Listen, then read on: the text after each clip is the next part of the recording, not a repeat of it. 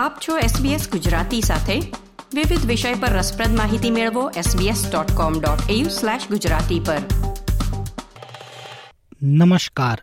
તમે સાંભળી રહ્યા છો તારીખ અગિયાર સપ્ટેમ્બર અને સોમવારના સમાચાર SBS ગુજરાતી પર સુષેણ દેસાઈ પાસેથી.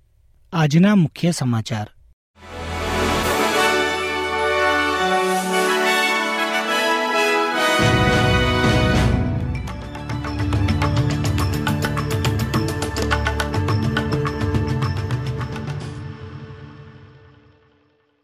સંસદમાં ઇન્ડિજિનિયસ વોઇસ માટેની પોસ્ટલ વોટ અરજીઓ આજે એટલે કે અગિયારમી સપ્ટેમ્બરે ખુલશે.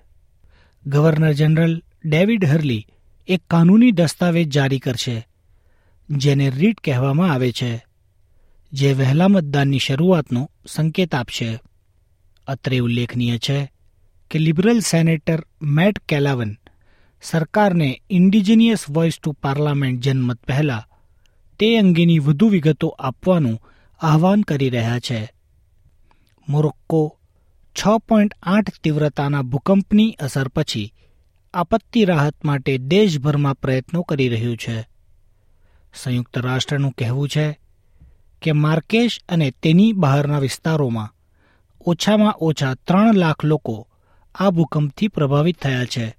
એકવીસોથી વધુ લોકો મૃત્યુ પામ્યા હોવાની પુષ્ટિ કરવામાં આવી છે. જે આ ભૂકંપને મોરોક્કોમાં છ દાયકાથી વધુ સમયનો સૌથી ભયંકર ભૂકંપ બનાવે છે. ઓસ્ટ્રેલિયામાં રહેતા મોરોક્કન સમુદાયના સભ્યો તેમના સંબંધીઓની સલામતી માટે ચિંતિત છે, કારણ કે શુક્રવારના ભૂકંપ પછી મૃત્યુઆંક સતત વધી રહ્યો છે.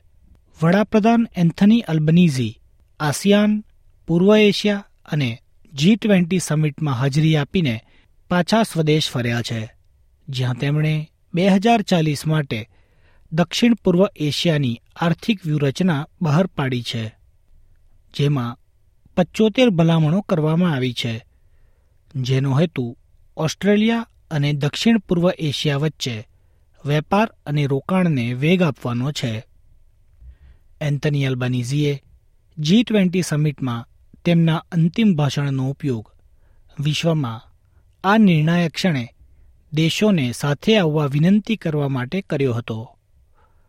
નવી દિલ્હીમાં સભાને બીજા દિવસે સંબોધતા વડાપ્રધાને દેશો આર્થિક રીતે વધુ સ્થિતિસ્થાપક બને તે માટે વિશ્વના નેતાઓ પાસેથી સહકારની વિનંતી કરી છે.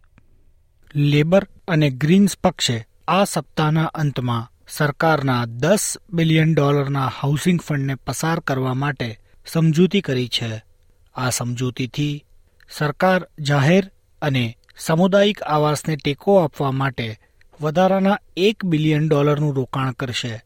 આમ, આ વર્ષે કુલ સીધા ખર્ચને ત્રણ બિલિયન ડોલર સુધી લઈ જવાશે. હાઉસિંગ ફંડ દ્વારા પાંચ વર્ષમાં ત્રીસ હજાર સામાજિક અને પરવડે તેવા ઘરો બનાવવાની અપેક્ષા છે.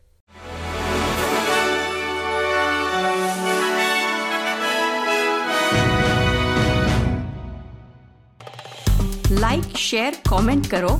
એસબીએસ ગુજરાતીને ફેસબુક પર ફોલો કરો.